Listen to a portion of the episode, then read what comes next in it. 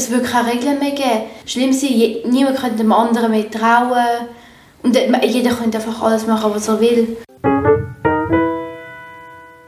Wir sind hier im Podcast DPO Artikel für Artikel. Wir sind bei den Grundsätzen. Jetzt schon beim Artikel 5. Es geht ums Beschleunigungsgebot.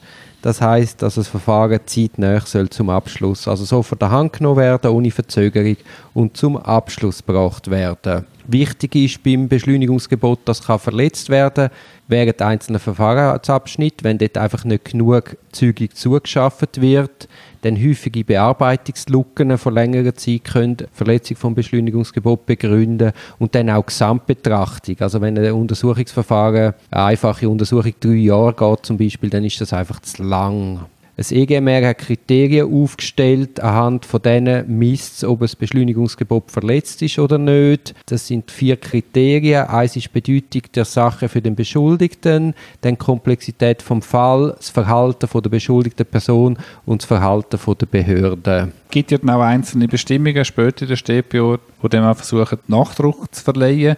Zum Beispiel, wenn es darum geht, ich glaube, äh, Begründung von einem Urteil, ich glaube 60 oder 90 60 bis 90 Tage hat das Gericht Zeit, um so ein äh, Urteil zuzustellen. Selbstverständlich unter Ordnungsvorschrift, aber man versucht da schon, was ist der Grund dafür, zum Beispiel als eine Begründung, wenn schnell muss kommen? Was ist der Grund, dass eben äh, ein Verfahren soll beschleunigt angegangen werden?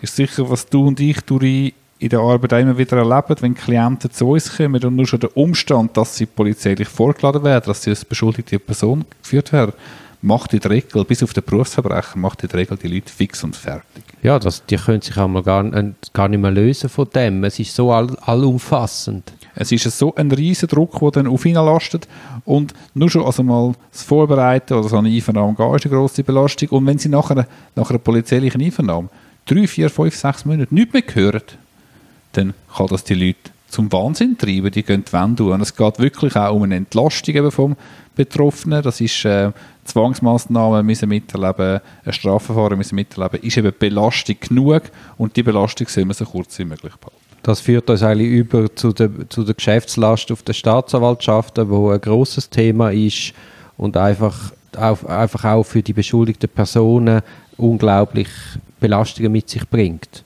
Also es macht auch von dieser Seite gesehen Sinn, dass man äh, Kapazitäten der Strafverfolger ausbaut. Kann man jetzt immer so und so sehen, natürlich ähm, ein starker Nein, auch wenn man, auch wenn man materielle Wahrheit will. Je zeitnäher von einem Sachverhalt man eben Zeugen kann befragen kann, desto eher mögen die sich erinnern. Ich hatte jetzt einen Fall, gehabt, da geht es um eine Messerstecherei, da hat man Zeugen fünf Monate später erst befragt. Man kann sich ja vorstellen, die haben sich nicht mehr erinnern und, oder nur noch bruchstückhaft oder sogar im Widerspruch zu früheren Aussagen. Und das zeigt einfach, möglichst zeitnah, möglichst Kapazitäten haben, um die wichtigsten Beweismittel zeitnah können abnehmen mhm. Ja, richtig. Und das dient dem Rechtsstaat, das dient, das lässt Belastung gering halten für die beschuldigte Person und führt schlussendlich auch zu richtigeren Urteilen. Aber hast recht, und der Staat schießt sich auch ein bisschen ins eigene Bein durch überraschte Staatsanwaltschaften, durch viel zu lange Verfahren, riskieren sie immer auch, dass ein Täter milder davonkommt, weil eine Verletzung vom Beschleunigungsgebot muss strafmindernd berücksichtigt werden. Ja, und auch äh, prophylaktisch denkt. Das macht einfach keinen Sinn, eine, eine beschuldigte Person, die einen Tag gemacht hat, fünf Jahre später dann ins Gefängnis zu schicken. Weil der ist fünf Jahre später ein anderer Mensch. Also auch das ist wieder ein Argument mehr, dass man zeitnah genügend Kapazitäten kann frei machen kann, um dieser grossen Verantwortung, die eine Strafverfolgung mit sich bringt, kann nachkommen. Gut, als Praktiker, wenn man Strafverteidigerin oder Strafverteidiger schafft, kann natürlich ein verschlepptes Verfahren insofern für den Klienten von Vorteil sein. Man kann zum Beispiel die Legalprognose beweisen, dass die günstig ist. Man kann arbeiten gehen, man kann sich über Monate, teils sogar Jahre bewähren und zeigen, äh, dass man rechtschaffen ist, dass man es wieder zurück in die Mitte von der Gesellschaft ja, geschafft hat. Dass es kapiert hat. Durchaus ja. auch äh, dort von Vorteil sein. Es kann auch von Vorteil sein, natürlich, also von Vorteil in Anführungszeichen, natürlich verfälscht es eben möglicherweise die materielle Wahrheit.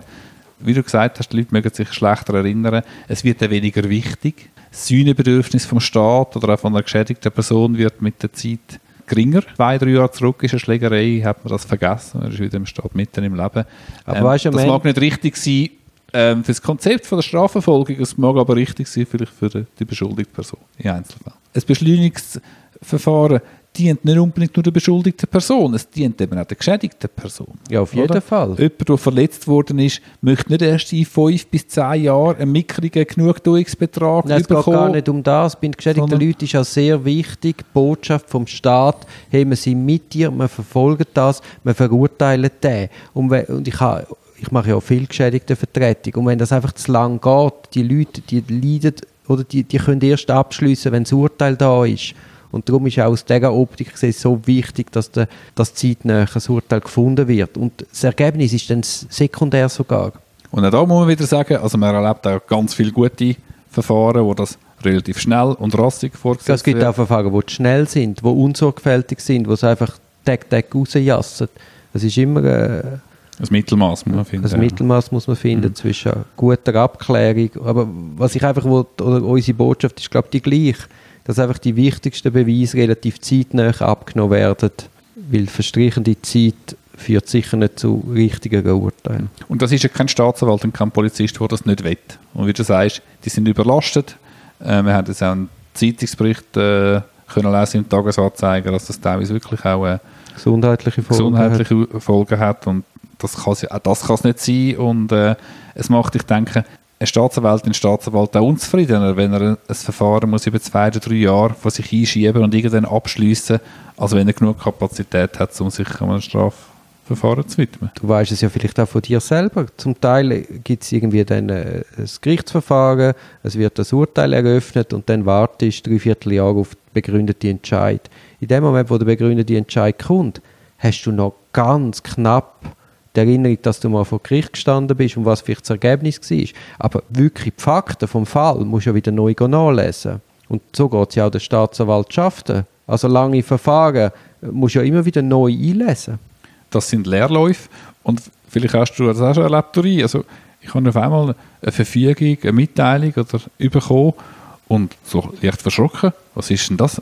Das ist ein Fall von mir, oder? das ist so lang zurück und das ist vielleicht jetzt nicht der grösste Fall gewesen, sondern irgendwie ein verhältnismäßig ähm, vernachlässigbares Vergehen, eine Drohung oder so, dann denkt man, Himmels Willen, ist das mein Klient gewesen. Und dann muss man zuerst wieder reinkommen, das g- gerät er also wirklich wortwörtlich in Vergessenheit. Was nehmen wir mit von dem Artikel? Wir nehmen mit, Ich habe noch etwas. Entschuldigung, Ja. ich muss noch mal reingrätschen. Was ich ein bisschen gesehen bei der Rechtsprechung, selbst sehr lange Verfahren sind Gerichte sehr zurückhaltend, um der Staatsanwaltschaft auf die Finger klopfen und zu sagen, hey Leute, das ist jetzt einfach zu lang. Und ich verstehe die Zurückhaltung nicht. Weil zu lang ist einfach zu lang. Und das kann man klar benennen und dann kann man einen Abschlag machen und ich kann mir es nur so erklären, dass den Richter wie nicht bewusst ist, was das für eine beschuldigte Person heißt, so lang oder längere Zeit unter dem Damoklesschwert als beschuldigte Person, um möglicherweise bestraft zu werden, zu stehen. dort wünschte ich mir schon ein bisschen mehr. Einfühlungsvermögen und Fingerspitzengefühl, was das, was das kann bedeuten. Ja. Ja, Was zum Teil kannst du, du hast ja dann gar keine Perspektive mehr. Wenn du denkst, okay, ich komme vielleicht ins Gefängnis und dann hast du ein Verfahren von zwei, drei Jahren. In dieser Zeit bist du wirklich auch gelähmt, kannst gar nicht Perspektive entwickeln, weil du ja gar nicht weißt, ob allenfalls du gerade von 0 auf 100, von 100 auf 0 abbremst wirst. was nehmen wir mit? Ich bin einer, der das Beschleunigungsgebot relativ detail öfters und relativ detailliert rückt. Es ist eigentlich für alle Seiten von grossem Interesse, dass Verfahren beschleunigt verfolgt werden. Es klingt jetzt vielleicht absurd, dass wir äh, von den Kapazitäten für die Staatsanwaltschaft jammern und es klingt so, wie wenn wir mehr Staatsanwalt fördern. Das Problem ist halt auch, dass der Strafjustiz immer mehr Aufgaben aufgebürgt werden und vielleicht sollte man einfach einen grundsätzlichen Umgang mit dem Strafrecht überdenken. Aber ich glaube, Gregi, das ist ein frommer Wunsch.